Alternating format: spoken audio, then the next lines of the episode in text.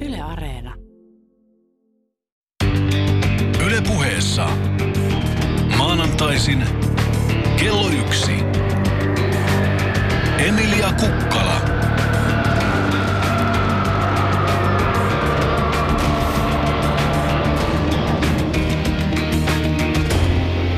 Oikein hyvää maanantaita. Tämä on Yle Puhe. Minun nimeni on Emilia Kukkala. Tervetuloa kuuntelemaan tätä Yle Puheen iltapäivää. Tänään puhutaan ruoasta, ei siitä, missä on parhaat ravintolat tai millainen ruoka on optimaalisinta mihinkin treeniin, vaan enemmänkin ruoan tuotannosta. Meidän isovanhempien sukupolvi söi vielä sitä, mitä sattui milloinkin olemaan, sikäli kun sattui olemaan. Ainakin maaseudulla niilläkin, ketkä eivät viljelleet ammatikseen, niin kasvoperunaa pihassa ja ruokavarastoja täydennettiin kalastamalla ja metsästämällä ja miten milloinkin. Muutamassa kymmenessä vuodessa ruoasta on toisaalta tullut vähän tällainen myös niin kuin elitistinen leikki ja identiteetin rakennusväline. Toisaalta se on köyhälle useimmiten edelleen ravintoköyhää. Ää, Nykyäänkään ei siunailla ainakaan ruoan halpaa hintaa erinäistä johtavien ketjujen PR-kampanjoista huolimatta. Mitä tekisimme, jos ruokaa ei saisikaan sieltä, mistä sitä suurin osa, tai mistä me, meistä suurin osa sen yleensä hakee, eli kaupan hyllyltä? Mistä ja kenestä olemme riippuvaisia ilman omaa pottupeltoa ja ryytimaata? Onko omavaraisuus mahdollista tai edes järkevää? Mitä Suomessa kannattaa kasvattaa? Millaista on ekologisesti ja eettisesti kestävä ruoantuotanto? Entä miten ruoka riittäisi koko maailmalle? Näistä keskustelemme tänään kahden oman alansa ruoka-asiantuntijan kanssa. Vieraanani tänään ovat osuuskunta- ja luomuviljelijä Jukka Lassila Lassilan tilalta Tuusulasta sekä vegaanikokki Karri Hedberg Oikeutta eläimille yhdistyksestä. Tervetuloa. Kiitos. Kiitos. Ää, Jukka, sä olet tuusulalaisen Lassilan tilan isäntä ja omamaa osuuskunnan tuottaja. Mm, Miten susta tuli viljelijä? No maatilalla olen syntynyt ja kasvanut ja tietyllä tavalla kasvanut sisäiseen kulttuuriin, että miten sitä ruokaa tuotetaan. Ja oikeastaan itse en ole koskaan, kun sen on nähnyt ja tavallaan oppinut siihen, mitä sitten tehdään, niin ajatellutkaan muuta kuin sitten tuottaa sitä ruokaa. Ja tietysti siinä mielessä se, että oppia tuottamaan sitä sitten vielä ympäristöystävällisemmin ja ekologisemmin, niin se on saanut sitten tota minut ruoan tuottajaksi. Tämä on aika, aika pitkään ilmeisesti tällä teillä tilalla viljelty. No joo, se on yksi Paijalan kylän kantatiloja Tuusulasta ja varmasti meidän suku on ollut siellä ö, 1697 lähtien ja siitä asti se on ollut sitten meidän niin suvulallussa, että sitä aikaisemmista ajoista niin ei ole sitten varmaa tietoa, että onko se ollut samaa sukua vai eri sukua siellä. Mutta sä oot ollut nyt, nyt viljelijänä kuitenkin virallisesti kokonaan tuolta 2008, kun sukupolven vaihdos tehtiin. Niitä virallisesti viljelijänä on ollut vuodesta 1998 ja silloin aloitin sitten viljelemällä osaa tilaa ja sitten koko tila siirtyi sitten minulle 2008. Mm. Olet sä saanut jotain koulutusta tähän vai oppinut siellä käytännön kautta kaikki, mitä sä olet oppinut? No joo, kyllä se tota, koulutus on välttämättömyys siihen, että voi maanviljelyä Suomessa harjoittaa ja siinä mielessä myös, myös se, että näkee vähän sitten tota, muita, muitakin tapoja tuottaa sitä ruokaa ja oppii ne perusteet, eikä pelkästään sillä, niin kuin, että miten on aikaisemmin tehty, niin ole se, ole se perusta sitten sillä toiminnalle. Että kyllä mä silloin ennen viljelijäksi ryhty, ryhtymistä niin maataloutta opiskelin. Oma maa osuuskunta, jolla siis tuotat ruokaa, niin kertoo, että sen pyrkimyksenä on hälventää tuottajien ja kuluttajien välistä eroa. Jos tämä ajatus niin kuin tuottajan ja kuluttajan välisen eron häivyttämistä vietäisiin ihan loppuun asti, niin silloinhan ei olisi enää, enää niin kuin viljelijöitä ja kuluttajia erikseen, vaan, vaan kaikki olisi ikään kuin pienviljelijöitä. Et onko, onko tämä hyvä tavoite, tai onko se realistinen tavoite, vai onko se edes mikään tavoite? No kyllä se meillä tietynlainen tavoite on, että niin, että me, me pyritään just niin kuin välttämään semmoista kuluttaja tuottaja-asetelmaa. Meillä on jäseniä, on ruokajäseniä on tuottajajäseniä ja mahdollisesti niistä ruokajäsenistäkin, niin sitten ne voi osallistua tota, työllään siihen tuotantoon, mutta periaatteessa se on, se on tärkeä tavoite, että niin kuin ruoka on kumminkin meille yhteinen, yhteinen tekijä ja tällaisten niin kuin esimerkiksi osuuskuntien kautta niin pääsee mukaan siihen niin kuin tavallaan itse tuottajaksi, vaikkei sitten välttämättä siihen työntekoon paljon osallistuiskaan. Mitä tarkoittaa, jos on tuottajajäsenenä tässä osuuskunnassa? No silloin niin kuin tuottajajäsenen on mahdollisuus osallistua siihen tuotantoon ja sitten, sitten saada siitä myös sitten niin kuin korvaus siitä tekemästä Eli nämä tuotteet on sitten halvempia näille tuottajajäsenille vai? Ei, kyllä niin kuin, siis tuottajajäsenet on ne, joiden olisi tarkoitus saada niin kuin, ö, toimeentulo tämän kautta. Niin just. Ja montako niitä nyt on tässä teillä? No tällä hetkellä meillä on, meillä on, tota, meillä on erityyppisiä tuottajajäseniä. Osa, osa tämä on niin vanha osuuskunta, tai ei vanha, mutta, mutta kumminkin ollut toiminnassa pidempään. Että meillä on Meillä on noin 15 tällä hetkellä tuottajajäseniä, mutta käytännössä nyt tällä hetkellä siihen ty- työhön nyt osallistuu, osallistuu minä pääsääntöisesti ja sitten osittain on siinä, niin kuin, siinä eri, eri ihmisiä auttamassa sitten mm. jokunen. Mutta tarkoitus olisi nyt, että, että, että semmoinen kolme, kolme henkilöä nyt tulevalla kaudella osallistuisi siihen tuotantoon. Karri Hedberg, sinut suuri yleisö tuntee ehkä parhaiten sikaloiden kuvaajana. Olet pitkän linjan eläinoikeusaktivisti ja myös vegaanikokki. Mä luin jutun Sylvi-opiskelijalehdestä viime keväältä, jossa sanot, että kaikki vegaanipoliisit, haistakaa vittu. Miksi? No, mun mielestä veganismissa on tärkeää kiinnittää huomiota niihin suuriin linjoihin, ei pieniin yksityiskohtiin. Ja tämä oli tämmöinen pieni, lähinnä sisäpiirille tarkoitettu tämmöinen näpäytys, ei niinkään ehkä isolle yleisölle. Statement. Niin. Mm. uh, miten susta itsestä tuli vegaani? Tota, tuossa joskus 90-luvun puolivälin jälkeen mä luin ton Peter Singerin Oikeutta eläimille kirjan, mikä on tämmöinen eläinoikeuksien perusteos tai eläinoikeusfilosofian perusteos. Tota, sen kirjan luettua, niin mä en ole sen jälkeen syönyt lihaa ja sitten pikkuhiljaa tippui myös muut eläinkunnan tuotteet pois ja sillä tiellä sitten ollaan. Mm. Sä kritisoit tosiaan tässä mainitsemassani Sylvin jutussa myös kuluttamalla vaikuttamista. Niin kerrotko nyt, että, että mitä muuta tämä vegaanius sulle on tai yleensä on muuta, muuta kuin kuluttamista? Useinhan se mielletään juuri sen kautta. Joo, tota, mun mielestä veganismi on enemmänkin vaan semmoinen väline kyseenalaistaa eläinten, eläinten tota, tai nykyistä eläinkuvaa. Että se on tavallaan se väline, millä sitä pystyy kyseenalaistamaan. Öö, mun mielestä jos se veganismi keskittyy pelkästään kuluttamiseen, niin se auttamatta jää puolitiehen. Että, että vaaditaan paljon muutakin kuin pelkästään kuluttamalla vaikuttamista. Sun näkökulma tosiaan tähän ruoantuotantoon on, tai ainakin siitä olet tänään täällä puhumassa, on tämä eläintuotanto, johon, joka tietysti tai meidän ruoan, ruoantuotantomme suurelta osin eläintuotannolle pohjautuu. Uh, Jukka Lassila, Uskotko sä, että ilman tehotuotantoa olisi mahdollista ruokkia koko maapallon väestö?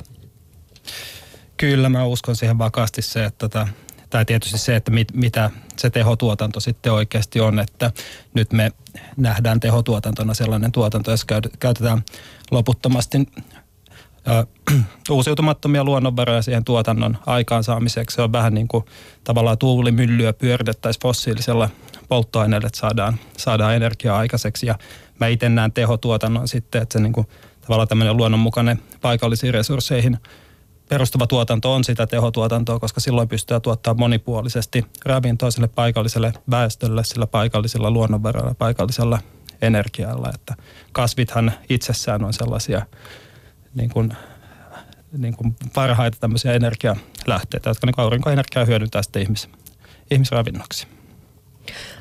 Miksi paitsi, paitsi tästä syystä, niin sä valitsit nimenomaan luomuviljelyn, että ei sillä varmaan, tai miten, miten luomuviljely nyt sitten määritellään, että kauan, onko siellä ennen sua ollut tilalla luomuviljelyä? Ei, kyllä mä aloitin luomuviljelyn siellä, siellä tilalla, että totta kai se, että nykyinen luomuviljely määritellään tietysti nykyisten sääntöjen mukaan, mutta että totta kai se ei ole semmoinen pysyvä tuotantotapa muoto. Tällä hetkellä se on tietty standardi, millä voidaan taata se, että tota, ne on sutkot ekologisesti tuotettuja ne tuotannot, tuotteet, mutta totta kai se täytyy ajatella, että kehitys menee eteenpäin ja luomuviljan täytyy myös muuttua sen mukana, että miten opitaan sitä, sitä ruoantuotantoa te- tekemään sitten entistä ympäristöystävällisemmin. Kari, onko sulle tuo luomun näkökulma tärkeä? On joo tota, on tärkeä. tota, niin, mä, Niin. On, on tärkeä. joo, joo. Uh, onko, onko sun samat perusteet siihen kuin tota, Jukalla? Kutakuinkin joo. Joo. Um, täällä Lassilan tilassa sanotaan, että tuotteet mukailevat vuoden aikoja, niin mitä tämä nyt tarkoittaa, että eihän täällä talvella ihan kauheasti voi ilman kasvihuonetta kasvatella? No ei tietenkään, että, tota, että jos ajattelee mut sitä, että, että mit, mitä minäkin vu- vuoden aikana on järkevää kasvattaa. Totta kai se, että se, jos kasvihuonetuotantoa ylläpidetään, niin se on tärkeää sitten, että saadaanko se energia jollain tavalla ekologisesti tuotettua sinne. Silloin pystytään sitten, mutta että väistämättä tällaiset niin kuin tuoreet vihannekset, niin, niin ne on niin kuin pitäisi olla pienemmässä osassa ruokavalioa silloin talvella ja keskittyä sitten juureksi kuivat tuotteisiin ja siellä, niin kuin, mitä pystytään varastotuotteita tuottamaan sitten. Mitä kaikkea teillä sitten tuotetaan? No meillä ollaan niin kuin pyritty tämän, tämän tota, osuuskunnan kautta sitten tuottamaan niin kuin käytännössä mahdollisimman pitkälle sitä, että kaikkia tuotteita, mitä, mitä sitten tarvittaisiin siihen niin kuin ravinnon saantiin. Et meillä on, meillä on tota, tietysti viljatuotteita, valkuaistuotteita, öljy, öljykasveja, jos tehdään öljyä. Sitten on tota vihanneksia. Pyritään sitten saamaan jonkun verran on marjoja istutettu ja hedelmäpuita ja tavallaan pyritään luomaan semmoinen tuotanto, että ihminen pystyy, pystyy sillä tulemaan toimeen ja sitten myös niin, että mitä ihmiset haluaisivat syödä, niin tämän nykyisen tuotannon lisäksi niin sitten, sitten rakentaa sitä tuotantoa siihen suuntaan, jos on mahdollista toteuttaa. Että kaikkihan ei ole tai ne tulee tolkuttoman kalliiksi sitten, mutta että tavallaan tämä niin kuin aika pitkälle pohjautuu siihen, että mitä niin kuin itsekin kun lähiviljelijäksi, niin halusin viljellä sitä, mitä haluan itse syödä ja silloin ei, ei esimerkiksi kauhean paljon näitä valkuaistuotteita ollut edes kotimaisia markkinoilla. Kaikki tuli muualta. Ja Mainitsitko jotain esimerkkejä näistä kotimaisista valkuaistuotteista? No, härkäpapu esimerkiksi oli sellainen, mitä sitä aloin viljelee ja te- herne oli ensimmäinen, että koska itse olin kanssa tota kasvissyöjä silloin 90-luvulla johon edelleen kasvissyöjä, vaikka vegaani, niin silloin niin kuin tavallaan oli tärkeää se, että se kaikki niin kuin ravinto saadaan sitten sieltä niin kuin omat tilat. Silloin läht- lähinnä sitten erikoistui näihin valkuaiskasveihin, missä oli isoin, isoin puute sitten niin kuin lähituotettuna ja sen lisäksi, että niitä viljelyä opettelin, mutta opettelin myös sitten jalostaa niitä sellaisia tuotteita, että ne on vielä niin kuin helposti laitettavaksi, laitettavaksi, laitettava ruuaksi ja sitten myös niin, että ne on niin kuin sen verran monipuoliset yhteen tuotteeseen kyllästyy aika pian, että Mm. pystyy sitten helposti ja kätevästi tekemään niistä ruokaa ja sen pohjalta sitten niin kuin myös sitten pyritään opettaa muita, muitakin käyttämään sitten näitä tuotteita. Tähän väliin olisi ehkä hyvä avata vielä tämä kasvissyönnin ja veganismin ero. Eli kasvissyöjä yleensä käyttää ravinnossaan myös kananmunia ja maitotuotteita ja vegaani ei käytä. Teillä on Lassilan, Lassilan tilalla tota valmius raakamaidon ja munien tuotantoon. Onko teillä suunnitelmissa Niin. tuottaa munia tai maitoa?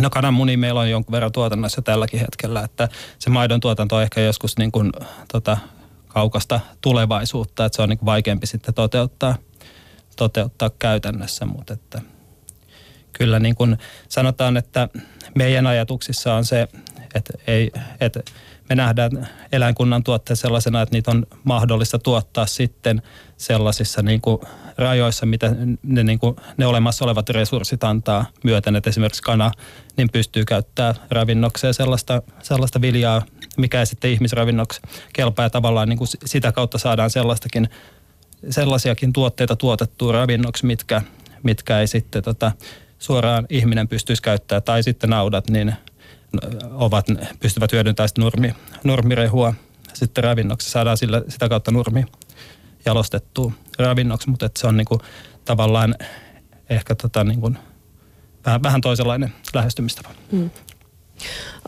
Karri, näetkö sä sitten mitään eroa siinä, että jos Lassilan tilalla vaikka tuotetaan munia tai maitoa, niin tällaisen laajamittaisen tehotuotantoon?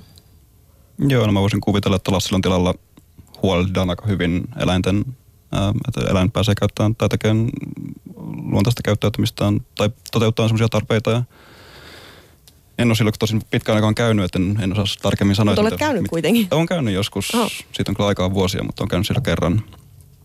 Tota, mutta mut kyse on tietenkin varmasti täysin erilaista toiminnasta kuin mitä on, mitä on pääsääntöisesti tehotuotantotiloilla. Eli jotain niin kuin varianssia voi olla myös eläintuotannon sisällä. On totta kai hirveän, hirveän suuria eroja. Um, sulle itselle on tärkein tämä eläinoikeusnäkökulma, mutta jos sun pitäisi nyt puolustaa veganismia esimerkiksi niille ihmisille, joille on ihan sama varmaan isolle osalle kuulijoista, että syödäänkö niitä eläimiä vai ei niin kuin eläinten kannalta, niin mit, mitä muita syitä kuin tämä eläinnäkökulma olisi? No ympäristön näkökulma on totta kai yksi iso. Et, et maailmanlaajuisesti niin eläintuotanto on vastuussa mu- muistaakseni 18 prosenttia ähm, to- tota, näistä Mm. kasvihuonekaasuista.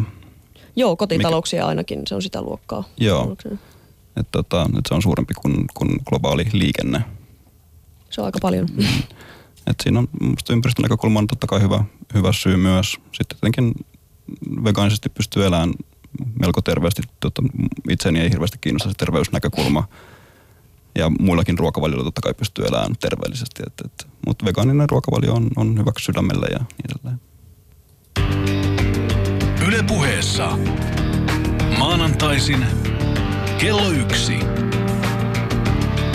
Emilia Kukkala.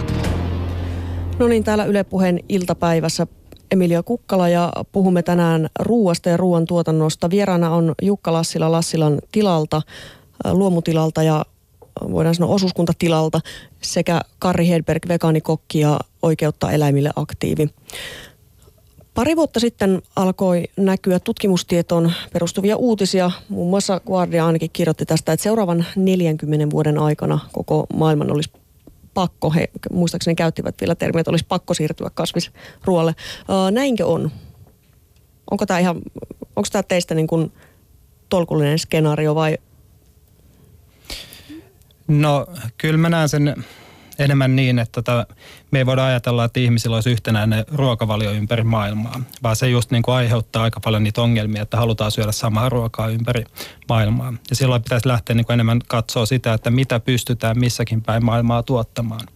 Jossain, jossain, ö, jossain päin voi olla niin kuin se liha, tai niin kotieläintuotteet, niin niiden tuottaminen niin on hyvin hankalaa ja silloin se tota, voi olla hyvin pieni osa sitä ruokavalioa, mitä, mitä niiden tuottamiseen tarvitaan. Mutta sitten niin kuin, mä niin kuin lähden tätä peilaa enemmän niin kuin su, vaikka Suomen näkökulmasta, niin kyllä meillä on, meillä on ne olemassa oleva peltopinta-ala riittää meidän ravinnon tuottamiseen, olkoon se sitten kasvisperäistä tai olkoon siinä mukana kotieläin tuotteita. Se on sitten niin tämmöinen kompromissi, että mitä me halutaan syödä ja mitä me pystytään tuottamaan. Totta kai jos lähdetään sitä niin kuin peilaamaan sitä kautta, että miten se tuotanto olisi mahdollisimman tehokasta peltopinta-alaa kohden, niin silloin kotieläintuotteiden osuus pitäisi olla huomattavasti pienempi kuin tällä hetkellä ruokavaliossa, koska aika pitkälle eläimille syötetään tällä hetkellä samaa ravintoa kuin mitä sitten ihmisille syötetään.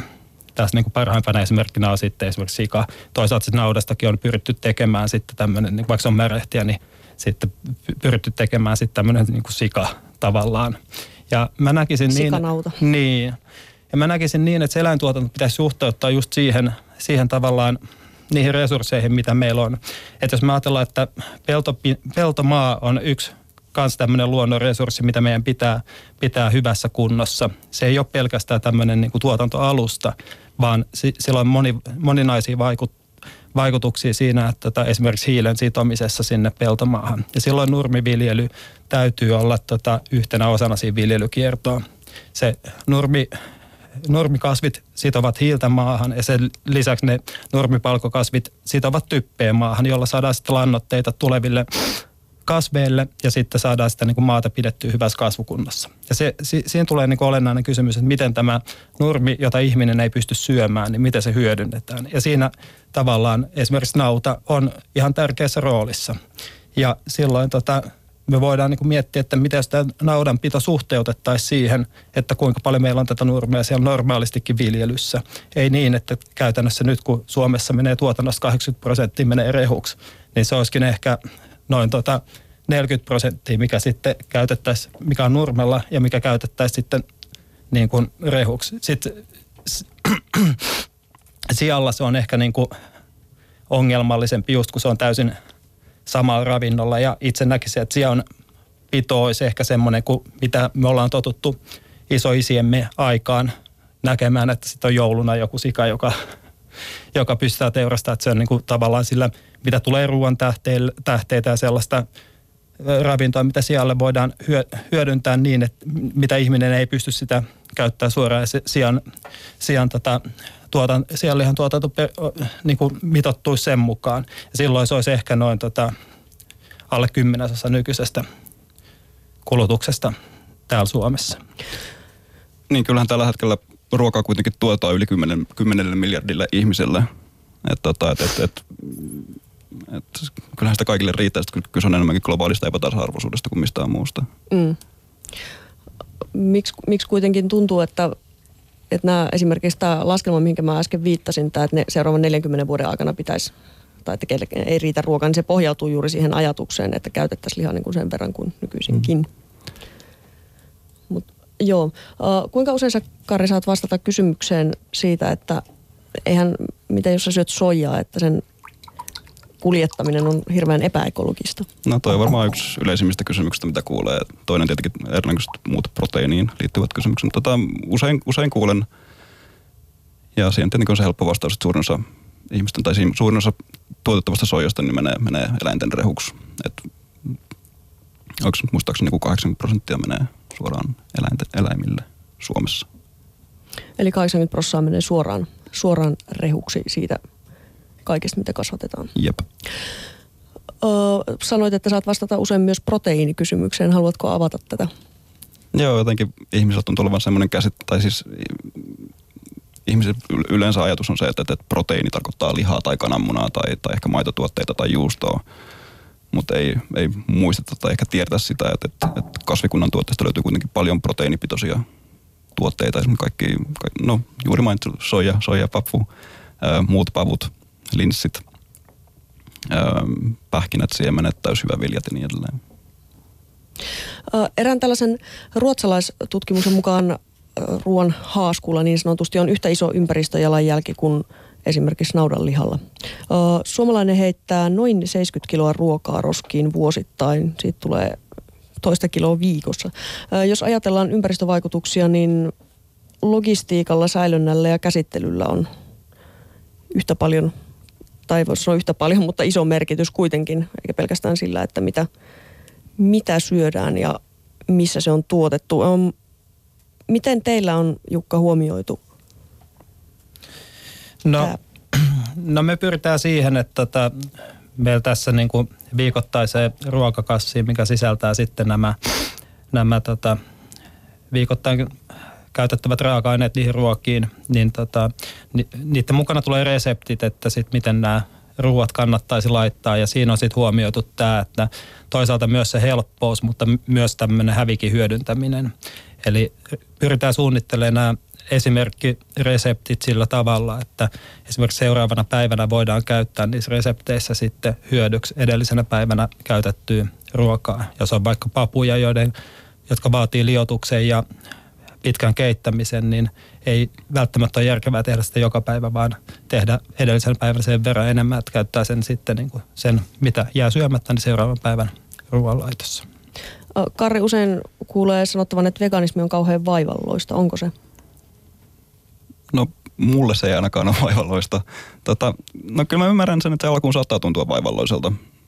Me varmaan siihen perus sekasyön ruokavalioon kuitenkin se, ne eläinpitoiset tuotteet on niin ne on niin iso osa sitä, että ehkä se, se mitä siinä, jos jättää ne lihan ja maidon pois ja, ja ne tuotteet, niin tota, se lautanen saattaa näyttää hirveän köyhältä. Mutta tota, mut jos maailmasta löytyy se kuutisen tuhatta syötävää kasvia ja niistä tehdyt kaikki eri, eri jalosteet niin, niin tota, ja einekset, niin, niin aika paljon sitä syötävää kuitenkin sitten riittää. Ja marketit on pullollaan kaikkea nykyään. Et veganismi ei ole mun mielestä ollut Suomessa ikinä näin helppoa ja vaan helpommaksi ja helpommaksi tulee koko ajan. Eli jotain syötävääkin jää vielä kuudesta tuhannesta kasvista. Jotain joo. Onko, tai sanotaan, että jos kaikkiaan ruoan osuus kotitalouksien ympäristövaikutusta olisi sen vähintään sen viidenneksen, niin se kuulostaa aika paljolta, kun asutaan kuitenkin maassa, jos asuminen ja liikkuminen vie huomattavasti energiaa. Ja tässä jo aikaisemminkin puhuttiin sitä, että se olisi jopa niin kuin merkittävämpi kuin liikenne. Päteekö tämä myös Suomessa? Näin mä oon ymmärtänyt, en tosin tiedä. Joo. Mikä on, Jukka, sellainen kasvi, mikä on Suomessa oikein optimaalinen kasvattaa? Soijaa tälle ei hirveästi kasvatella. No siis se on tietysti riippuvainen siitä, että mihin tarkoitukseen halutaan. Sitten jos niin kuin tälle yksilitteisesti puhutaan, niin kyllähän esimerkiksi härkäpapu on sitten tämmöinen niin proteiinin tuottokyky on hehtaarikohden niin kuin älyttömän hyvä ja se on tämmöinen niin luontainen pohjoisen, pohjoisen valkuaiskasvi. Mutta kyllä mä itse niin näen sen pitkälle niin, että se monipuolinen tuotanto on se, mitä kannattaa, koska ei, tä, niin kuin nykyisessä tuotannossa ajatellaan helposti, että vertaa yhtä kasvia ja niin kuin tuotanto pitäisi olla hyvin yksipuolista. Ja se tekee sen niin kuin tehottomuuden siihen. Et silloin kun on monipuolinen tuotanto, niin pystytään tuottamaan, niin kuin, ne kasvit tukee toinen toisiaan ja pystytään niin kuin ekologisesti tuottamaan, tuottamaan sitten sitä ravintoa. Mä kuulin tuossa aikaisemmin ennen lähetystä, Kari kyselit Jukalta, että onko tilalla tarkoitus jossain vaiheessa viljellä lupiinia, niin varmaan aika moni, moni tota ihmettelee, että siis mitä lupiinia? Joo, makea lupiinihan on yksi tämmöinen tota, valkuaispitoisimpia kasveja kanssa. Se on Andelta, Andelta kotosi ja sitä Suomessakin on niin kuin eri aikakausilla jonkun verran ollut tota, kokeilussa. Se eroaa sitten tota tästä niin kuin villilupiinista sillä, että siinä ei ole, se ei sisällä myrkyllisiä alkaloideja, vaan se on niin kuin ihmisravinnoksi sitten helposti käytettävissä. Ja tästä taas niin kuin tullaan tähän kysymykseen sille, että, tota, että niin kuin, että minkälaisia kompromisseja me ollaan valmiit tekemään sen eteen, että mitä me halutaan syödä ja mitä me pystytään tuottamaan.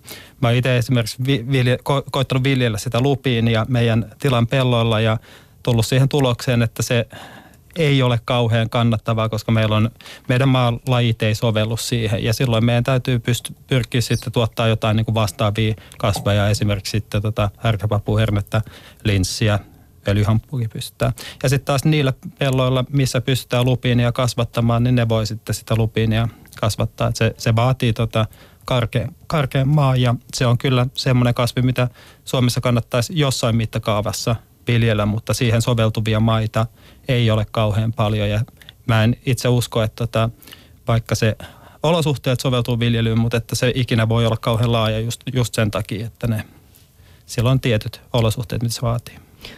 Mutta lupiini on, tämä syö, syötävä lupiini on siis eri kuin se, mikä kasvaa tienpenkalla. Älkää menkö syömään sitä. Siinä oli myrkyllisiä alkaloideja. Uh, Joskus kuulee myös tällaisen väittämän, että näin pohjoisessa ei voi tulla oikein toimeen ilman eläintuotantoa, jos ei tuoda kasviruokaa muualta. Ehkä, en tiedä, nyt helppoa tai, tai eri tuotteiden tänne tuomisessa, niin se, tai se logistiikka on kuitenkin, sen, se on päästöltään hyvin, tota, hirveän vähäistä tai se on hirveän lähestulkoon merkityksetöntä, että, että mä ainakin se on ihan hyvällä omalla tunnolla muualta Suomeen roudattuja tota, vegaanisia tuotteita. Joo, kyllä mä näen, että voi tulla ihan pohjoisella ruokavaliolla ihan hyvin toimeen ilman eläinkunnan tuotteita. Ja kyllähän se, niin kuin, siis jos ajattelee jo historiaa katsoa, niin kuinka paljon meidän ruokavalio on muuttunut, muuttunut eri historia-aikakausilla, niin ihminen on hyvin sopeutuvainen siihen. Että kyllä ne kaikki ravintoaineet on saatavissa myös kotimaisista kasveista, kunhan niitä on sitten niin kuin monipuolisesti käytössä. Oletko ikinä kuullut, jos käännetään toisinpäin tämä kysymys, että onko sinulta kysytty, että no, onko näin pohjoisessa edes järkeä viljellä mitään? No sehän on tietysti se, että tämä aika yleisesti kysytty kysymys. Ja siinä tullaan siihen, että, että tota, jos ajattelee, niin mä en näe niin, niin että tätä ruoantuotantoa voitaisiin ajatella silleen, että vain niissä kaik, kullakin hetkellä optimimmis olosuhteissa sitä tuotantoa harjoittaisi, se ei ikinä riittäisi kaikille. vaan kyllä sitä täytyy harjoittaa joka puolella, missä se on niin kuin tavallaan mahdollista, mistä pystytään tuo, tuottaa tota, ruokaa niin kuin, tai ravinnon sisältämää energiaa enemmän kuin mitä se tuotanto kuluttaa, niin se on silloin aina, aina järkevää. Ja sitten tullaan siihen, että kyllä ympäri maailmaa, niin niissä eri olosuhteissa, niin se, se vaan on, sitten vaihtelee ne kasvit ja vaihtelee se tuotanto. Kyllä, kyllä meillä on niin kuin, just härkäpapu on hyvä esimerkki siinä, että sillä saadaan ihan niin kuin, vaikka pidetään, että Brasilia on hyvää maatalousmaata, niin meidän härkäpapusadot hehtaari kohden sen sisältämä valkuainen niin on yhtä suuri kuin soijasatoja, mitä saadaan Brasiliassa. Meillä on vain se kasvivalikoimaan ja tuotanto on sitten niin kuin erilainen. Tuossa aikaisemmin Karri sanoit, että kysymys siitä, että voisiko kaikille maailman ihmisille vaikka olisi enemmänkin, niin tuottaa ruokaa, että ilman muuta pystyy. Että kysymys on vaan niin kuin globaalista tasa-arvosta. Mutta eikö tässä ole pieni tämmöinen, tai niin kuin mielenkiintoinen ristiriita siinä, että usein myös sanotaan, että veganismi on jotenkin tosi elitististä?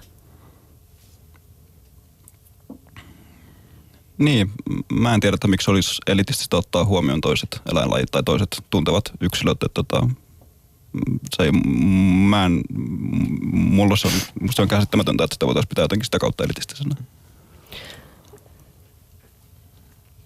Sun mielestä tota, eettinen ruoantuotanto ei voi sisältää niin kuin kenenkään, yhdenkään niin kuin elävän tuntevan eliön olennon tappamista tai hyväksikäyttöä, niin uh, voit sä kuvitella sellaisia tilanteita tai, tai tota, olosuhteita, jossa se olisi eettisempi tai parempi vaihtoehto tai ehkä ainoa vaihtoehto versus, tai että se, tai että se olisi niin kuin välttämättömyys? No varmaan, jos mä joutuisin sille kuuluisalle saarelle yksin, niin missä ei olisi mitään muuta syötävää kuin joku eläin, niin ehkä se sitten siitä tapauksessa olisi, mutta tota, mutta en mä nyt oikein muuten näe, että mun on hirveän vaikea niin nykyyhteiskunnassa keksiä mitään järkeviä syitä tai mitään moraalisesti kestäviä syitä niin syödä eläintä. Niin, eli tämän kysymyksen voisi ehkä kääntää niin päin, että kun, kun kerran on hyllyt täynnä kaikkea, niin... Niin. Miksi sitten? Juuri näin. Otetaan, otetaan tota ihan tällainen konkreettinen esimerkki, että YK on ruoka- ja maatalousjärjestö FEOn arvion mukaan maailmassa on noin miljardi aliravittua ihmistä. Tosin tämä tilastointi on sitten todettu epäluotettavaksi eikä tarkkaa määrää tiedetä. Mutta kuitenkin aliravitsemus on massiivinen ongelma ja ruokakriisejä tulee olemaan jo yksin siksi, että puhtaasta makeasta vedestä on pulaa tai sellaistakin vedestä, millä, millä voidaan kasveja kastella. Ö, tiedetään kuitenkin myös, niin kuin tässäkin on usean, useaan otteeseen todettu, että maapallo pystyy ruokkimaan koko nykyisen väestönsä. Jos te pääsisitte ratkaisemaan ruokakriisiä, eli helpottamaan tätä globaalia epätasa-arvoa, niin miten sen tekisitte tai mistä päästä lähtisitte liikkeelle, Karri? No varmaan niin kuin, eläintuotannon lopettaminen olisi varmaan helppo keino siihen, että, että, että eläin, eläintuotantohan tunnetusti on semmoinen pro, käänteinen proteiinitehdas, että, että syötään 10 kiloa kasvivalkuista sinne ja saadaan yksi kilo yksi kilo takaisin, sitten se on aivan järjetöntä. Joo, kyllä mä lähtisin siitä, että täytyisi päästä tietynlaiseen semmoiseen ruokasuverinisuuteen, että jokaisella alueella olisi oikeus päättää itse siitä ruoantuotannosta. Et nythän niin kuin maailman politiikka, tämmöinen kauppapolitiikka pitkälle päättää siitä, että mitä missäkin on mahdollista viljellä. Ja monet maat, jotka on aikaisemmin ollut ruokaomavaraisia, niitä on kielletty se oman oma, omaksi ravinnoksi ruoan tuottaminen ne joutuvat viljelmään. Kuka on, kuka on kieltänyt? Tai, no, siis, no, esimerkiksi VTO kautta on tullut se, että tavallaan se ohjannut sitä, että niiden maatalouspolitiikkaa siihen suuntaan, että miten niillä on mahdollista tukea. Ja tavallaan tämä niin kuin, se niin kuin, siirtyy sinne niin kuin, kauppapolitiikan kautta just se paikalliseen maatalouspolitiikkaan. Ja just tällaisella tukipolitiikalla tehdään sitten se, olkoon ne sitten verotukia tai olkoon ne jotain äh, niin kuin suoria tukia, niin tehdään, ohjataan sitä tuotantoa, että mitä missäkin viljellään. Ja se johtaa siihen, että se on niin kuin aika niin kuin tulee tällaisia monokulttuureja ja jossain Brasiliassa viljellään soijaa ja nyt, nyt joku quinoa-viljely on aiheuttanut sen, että ei ole sitten tota paikalliselle asukkaille enää ruokaa. Somaliassa niin kuin taas maidon tuotanto tuhottiin just sillä tavalla, että se oli niin kuin pääs, niin kuin tärkeä niiden raaka-aine, mutta että se tehtiin niin kuin mahdottomaksi, kun aikaisemmin oli niin kuin ilmaisia eläinlääkkeitä ja muita. Ja tavallaan just se, että tota, tavallaan uskotaan siihen, että niin kuin pitäisi tätä ruokaa, että se on niin kuin tämmöinen iso markkinatuote, jolla niin kuin halutaan tehdä mahdollisimman isoja voittoja. Silloin se tarkoittaa sitä, että se täytyy tuottaa suuria määriä yksittäistuotetta jossain, jotta nämä välittäjät hyötyvät siitä. Ja silloin se tavallaan niin kuin tuhoaa sitä paikallista tuotantoa ja just se, että tota, pitäisi, pitäisi lähteä enemmän siitä, että mikä on se paikallinen ravinnon tarve ja miten se on paikallisesti mahdollista tyydyttää, jotta löydettäisiin niitä keinoja sitten ruokkia se maailma. Että y- koska oli, oli Verde Sytter pitkälle syytä esitti, että just tämä niin kuin, tavallaan paikallinen luomutuotanto on se ratkaisu sitten ruokkia se maailma, koska siinä pystytään huomioimaan nämä kaksi näkökohtaa, se, että mikä on paikallinen ravinnon tarve ja mitkä on ne mahdollisuudet tu- tuottaa sitä. Ja silloin pystytään kierrättämään niitä ravinteita paikallisesti, ei niin, että se soijat, soijan mukana tuleva vaikka fosfori tulee Brasiliasta tänne Eurooppaan ja täältä se sitten eläintuotannon mukana, eläintuotannon sisältävän lannan mukana sitten menee vesistöihin ja tavallaan hukkaantuu kaikki ne ravinteet. Ei, ei, ei synny paikallisia ravinnekiertoja, vaan on tämmöinen niin kuin maapallon laajuinen ravinnekierto ja ne hukkaantuu vesistöihin, jonka jälkeen on älyttömän vaikeasti enää hyödynnettävissä. Miten sun mielestä EUn maataloustuet sitten ohjaa tätä tuotantoa tällä hetkellä sun isossa kuvassa? No EU-maatalouspolitiikka ohjaa pitkälle sillä tavalla, että se kanssa niin kuin osittain suosii hyvin, hyvin tällaista niin kuin yksi puolistuotantoa.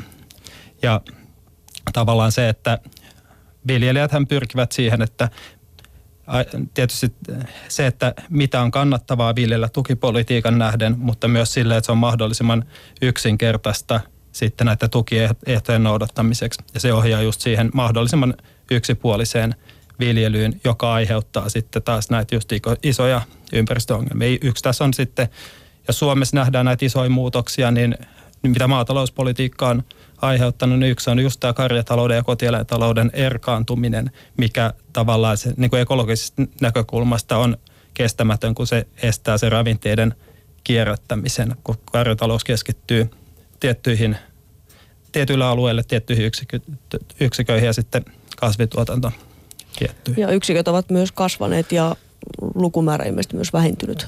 Kyllä, ja kyllä tämä niin ohjaa myös siihen, siihen tota, yksikkökoon kasvuun. GMO, mitä mieltä? Varovainen support. Haluatko perustella? Kari. No No itse on aika tiedeuskovainen. Et mun käsittääkseni, että mikäli GMO tehdään vastuullisesti, niin ei mulla siihen ole hirveästi mitään. Et totta kai siellä varmasti, tai liittyy varmasti isoja riskitekijöitäkin, mutta tota, mut, mut mikäli kyseessä on vastuullisesti, vastuullisesti tehtyä tuotantoa, niin ei mulla mitään vastaan. Et tarkista itse paketin kyljistä, että onko se? En, ei, ei mua, ei haittaa syödä GMOta. Mm. Joo, kyllä mä, mä tota suhtaudun siihen hyvin kriittisesti, että tietysti niin kuin tiedettä ja tutkimusta en vastusta, mutta se, se ei mun mielestä ole vielä sillä tasolla, että, että me tiedettäisiin geenitekniikasta niin paljon, että me pystyttäisiin sitä niin kuin avoimeen ympäristöön päästään. Eli tavallaan ne niin kuin sivuvaikutukset, mitä, mitä sieltä tulee, niin on vielä, vielä tietämättä, että miten ne vaikuttaa sitten biodiversiteettiin ja, ja luontoon ylipäätänsä. Mutta se isompi kysymys, mikä siinä, niin kuin, että miksi GMOta tehdään ja on, on lähinnä se, että nämä siemenjalostajafirmat, niin se on niin kuin älyttömän hyvä keino hallita sitä siemenen kauppaa. Ja jos ajatellaan sitä, että mihin niin kuin ruoantuotanto perustuu, niin se siemen on siinä lähtöasemassa, että ketkä siementä hallitsee, niin ne pystyy sitten hallitsemaan sitä, että mitä voidaan viljellä. Ja se iso kysymys, että onko se näiden niin kuin siemenen hallinta näiden yrityksen hallussa vai onko se sitten näillä paikallisilla viljelijöillä, niin vaikuttaa siihen, mitä siellä tuotetaan. Että nämä niin kuin GMO, GMOn kautta just ne sopimukset, että tavallaan on joka vuosi ostettava se siemen näiltä yrityksiltä, niin sitoo se viljelijän viljelemään niitä kasveja, mitkä, mitä ne yritykset haluavat niiden viljelevään. ja ne ei ole yleensä sinne niin kuin paikalliseen ruoantuotantoon suuntautuvia. Totta kai on muitakin keinoja, on hybridijalostus, joka kans pakottaa joka vuosi sen ostamaan se siemenen. Me voidaan niin kuin, niin kuin lähteä enemmänkin pohtimaan sitä just, että olisiko se että kumpi tie tässä on parempi se, että siemen on siellä niin kuin paikallisten viljelijöiden hallinnassa ja paikallisten jalostajien vai onko sitten näitä niin kuin muutaman ison globaalin siemenjalostajan hallinnassa. Yle puheessa. Maanantaisin kello yksi. Emilia Kukkala. Tänään täällä Yle Puheen iltapäivässä puhutaan ruoasta ja ruoantuotannosta. Vieraana on oma maa, anteeksi, Lassilan, Lassilan tilan isäntä Jukka Lassila. Osuuskunta siis tuottaa, tai tila tuottaa oma maa osuuskunnalle luomuruokaa ja toinen vieras Kari Hedberg, oikeutta eläimille aktiivi ja vegaanikokki. Tässä äsken sivuttiin sitä, että kenellä on hallussa nämä siemenet, niin sillä on myös hallussa se, että mitä, mitä kasvatetaan. Kenellä ne tällä hetkellä on? Puhuit näistä isoista yrityksistä. No kyllähän niin kuin aika pitkälle, jos maailmanlaajuisesti ma, niin kuin maapallon siemenestä, niin kyllähän, kyllähän tässä näitä niin kuin isoja kasvijalostajia, Monsanto ehkä kuuluisin, niin hallitsee, hallitsee tätä tota pitkälle sitä niin kuin, äh, siemen, siementen kauppaa. Mutta että tietysti kyllä meillä esimerkiksi Suomessa niin aika pitkälle vielä viljellään niitä laikkeita, mitä on sitten täällä, täällä jalostettu. Ja tietyllä tavalla se, niin kuin esimerkiksi luomuviljely, niin kyllähän se perustuu pitkälle semmoiseen niin kuin harmaaseen siemenkauppaan edelleenkin, vaikka se on niin kuin kielletty, mutta meillä ei olisi esimerkiksi viljelyssä härkäpapua luomussa näin paljon, jos ei tota viljelijät niin kuin myisivät sitä toisilleen. Ja se, niin kuin, se, se on kiellettyä, mutta se mahdollistaa, että me pystytään jotain kasveja täällä kasvattaa. Ja sen konkretisoi sen, että kuinka iso merkitys sillä on, että onko sitä, niin kuin, onko se siellä paikallisessa hallinnassa siemen vai, vai onko se jossain muualla. Kuinka iso merkitys tällä sitten on, että kuinka riippuvaisia me ollaan näistä vaikka siemenpankeista? No sehän tietysti kanssa erot eri alueilla on aika, aika isot, että, että kyllähän se siemenvalikoima on maailmanlaajuisesti Euroopan laajuisesti markkinoilla oleva siemenvalikoima koko ajan supistunut. Ennen oli eri maissa oli jalostuslaitoksia, joilla oli omat jalostusohjelmat ja siemenlajikkeet oli älyttömän paljon kumminkin. Ja nyt se on niin kuin supistunut sille, että käytännössä Euroopassakin viljellään aika pitkälle samoja lajikkeita ja pyritään jalostaa sellaisia lajikkeita, jotka on ei, ei niin paikallisiin olosuhteisiin, vaan yleiseurooppalaisiin. Ja se, mitä on markkinoilla, niin se määrittää sen, että mitä me viljellään.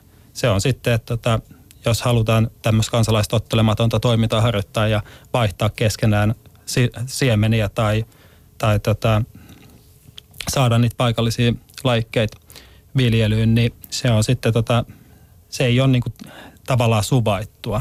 Ja tietysti se niin kuin konkretisoituu kaikista pahimmin ne ongelmat sitten tämmöisessä niin kolmannes maailmassa, niin kuin esimerkiksi Intiassa, jossa on paljon maatiaislaikkeita ja sitten nämä siemenjalostajat, niin tavallaan patentoivat niiden ma- maatiaislaikkeiden geenit omaan käyttöön, jolloin ne niin kuin erinäisin sopimuksin saavat oikeudet sitten niihin vanhoihin laikkeihin, mitä on vuosisadat siellä viljelijät itse lisänneet ja itse viljelleet ja yhtäkkiä niiden omistusoikeus siirtyykin, siirtyykin sitten iso, näille isoille yrityksille. Tässähän nyt on sitten paljonkin oikeuttakin käyty niissä ja osan ne on saanut säilyttää ja osa on siirtynyt sitten, sitten siemenjalostajalle ja se koko ajan sitä kaventaa sitä olemassa olevaa siementen geneettistä monimuotoisuutta.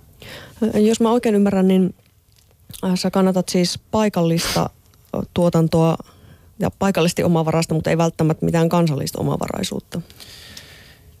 Niin, no siis samalla tavalla kuin valtioiden rajat on aika keinotekoisesti niin kuin piirretty, niin kyllähän niin kuin myös se tota, meidän eri alueilla se tuotanton edellytykset on ihan erilaista onko, onko se sitten Pohjois-Suomessa vai onko se Etelä-Suomessa. Kyllähän se täytyy niin kuin enemmän suhta, suhteuttaa siihen niin kuin, niihin olosuhteisiin, mitä milläkin paikkakunnalla on totta kai se, että mitä lähempää se on.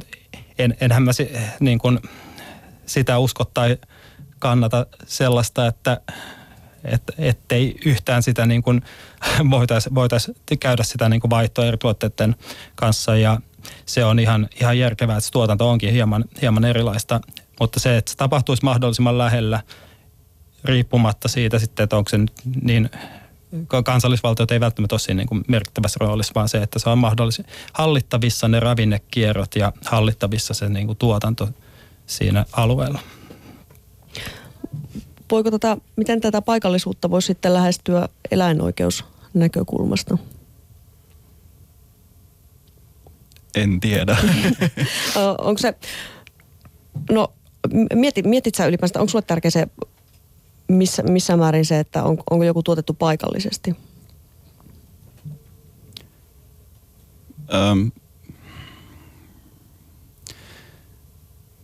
mikäli se paikallistuotanto on jollain tavalla kestävällä pohjalla, niin joo, totta kai se on musta kannatettavaa. Mutta mä en ole ihan varma, että onko se joku niin tyyliin närpiössä kasvatettu, talvella kasvatetut tomaatit, niin onko se mikään semmoinen, mitä mä haluaisin hirveästi tukea.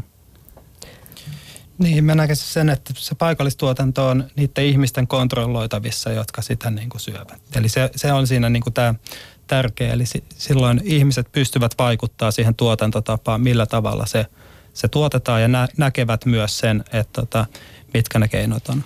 Et siinä on just se, että tota, jos me halutaan täällä vaikka sitä talvella kasvatettua tomaattia, niin me voidaan miettiä, että onko meillä mahdollisuus tuottaa sitten, sitten vaikka ekologisesti niin, että me pystytään hyödyntämään se paikallin, olemassa oleva paikallinen energia siihen, siihen tomaatin tuottamiseen ja rakentaa se tuotanto sitten sillä tavalla ekologisesti kestäväksi. Esimerkiksi sitten, että käytetään biokaasu, peltobiomassa tai se, se niin kuin ravinnoksi hyödyntämätön peltobiomassa, jos se hyödynnetään energiaksi, niin siitä kumminkin usein tulee sen verran hukkalämpöä, ja, jota pystyttäisiin käyttämään tämmöiseen vaikka tomaatin kasvatukseen. Tällä saadaan tämmöinen paikallinen ekologinen kokonaisuus, ja jos se on hyväksyttävissä niille paikallisille ihmisille, ne haluaa syödä niitä tomaatteita, niin se on mahdollista toteut- tuottaa niitä talvella ihan niin kuin hiilineutraalisesti ja ekologisesti, mutta se niin kuin, tavallaan just se, niin kuin,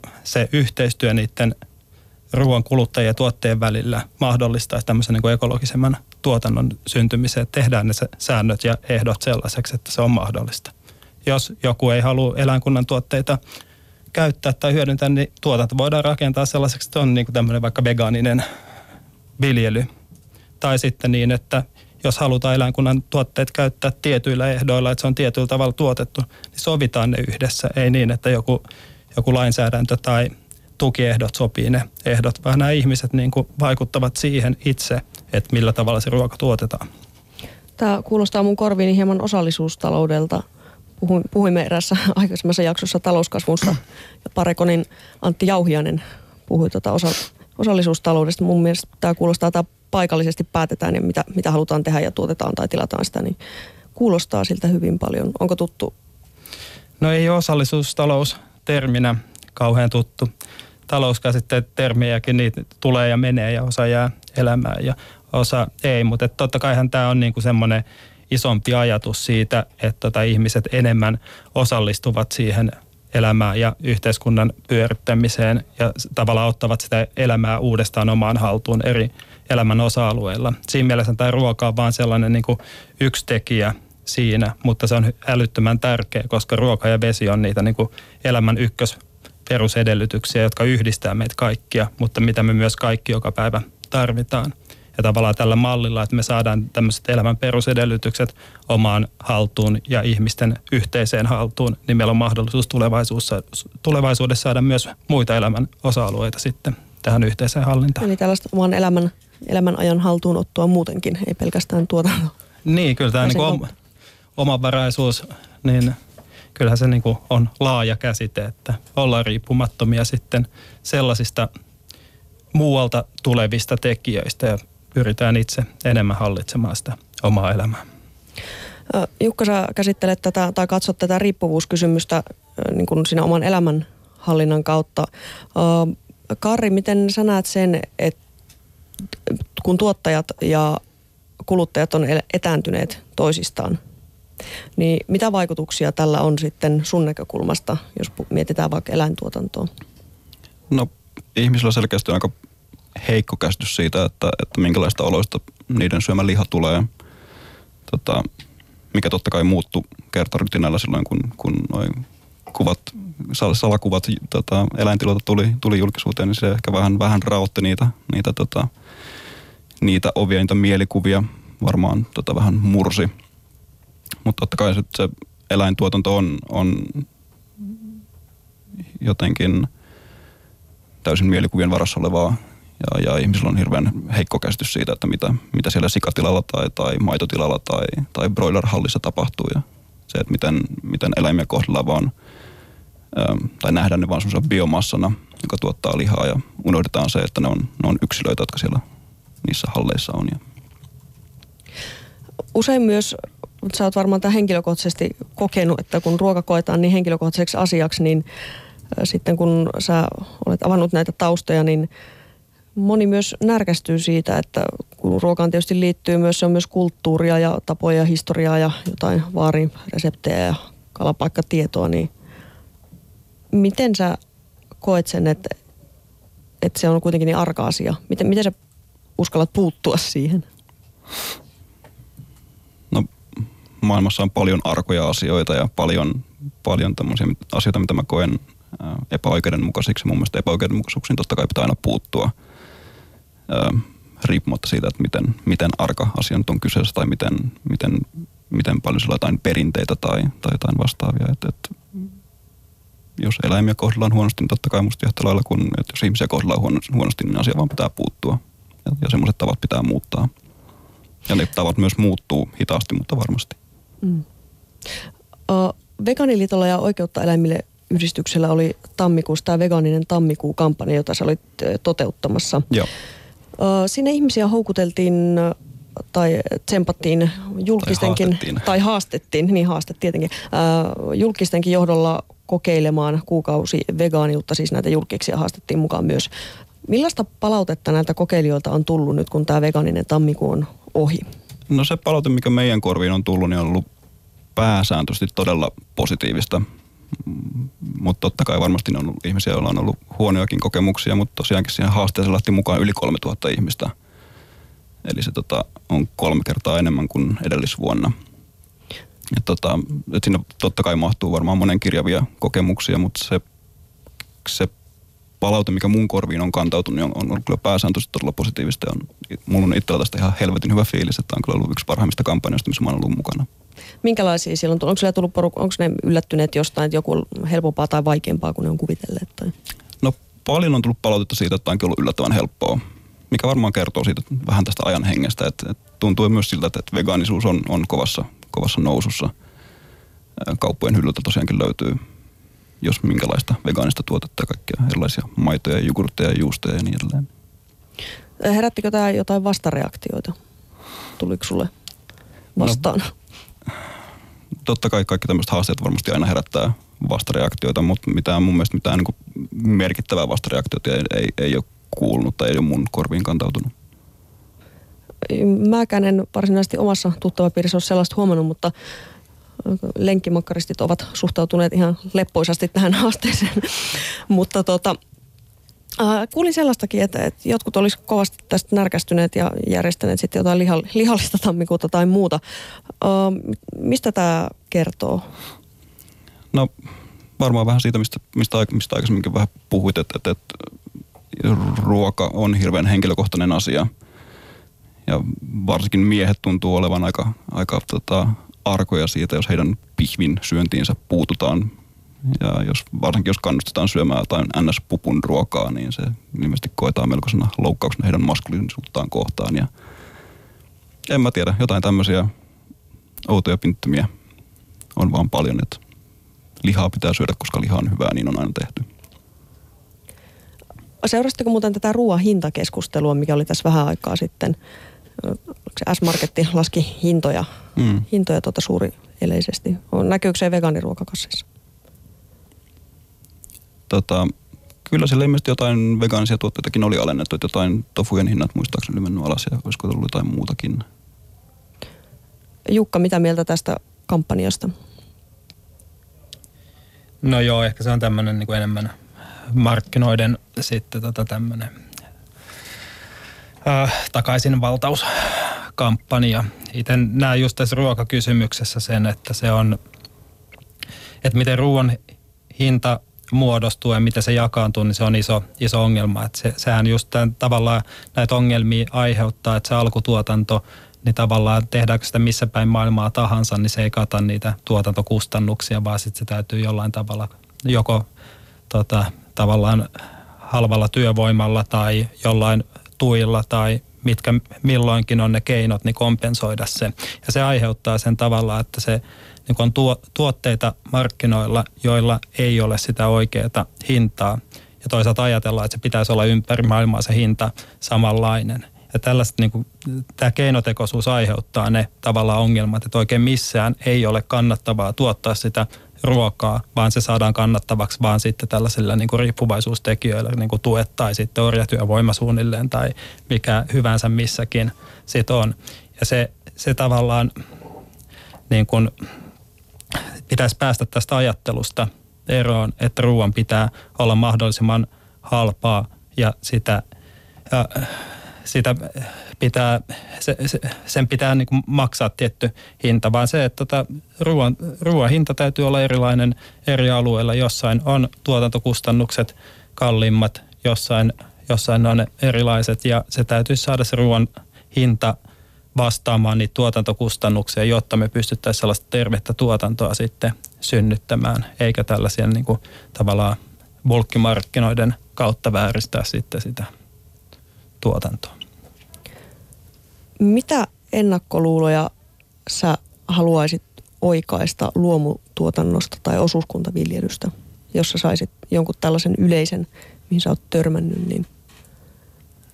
No joo, se on tietysti, että ehkä ne ennakkoluulot on hälventynytkin erilaisista ruoantuotantomuodosta aika, aika, aika pitkälle, että, että ehkä siinä se, että tota, meillä, meillä täällä Suomessa kumminkin se ruokakeskustelu on aika alkutekijöissä ja tulee sellaisia, niin kuin, ei puututa niihin isompiin ongelmisia kokonaisuuteen, mitä tämä niin ruokabisnes maailmanlaajuisesti ö, aiheuttaa, vaan niin kuin mennään sitten, että on jotain eläinoikeustoimintaa tai luomuviljelyä tai, tai slow food liikettä. Jos ajatellaan jo Eurooppaa, Keski-Eurooppaa siellä, niin siellä nämä liikkeet yhdessä taistelee tätä globaalia agribisnestä vastaan ja semmoisen keskustelun haluaisi Suomessakin saada aikaan. Entä Karri, nopeasti vielä tähän loppuun? Vegan ruoka on hyvää ja ravitsevaa ja rasvasta, jos niin haluaa. Kiitoksia paljon keskustelusta Kari Hedberg ja Jukka Lassila.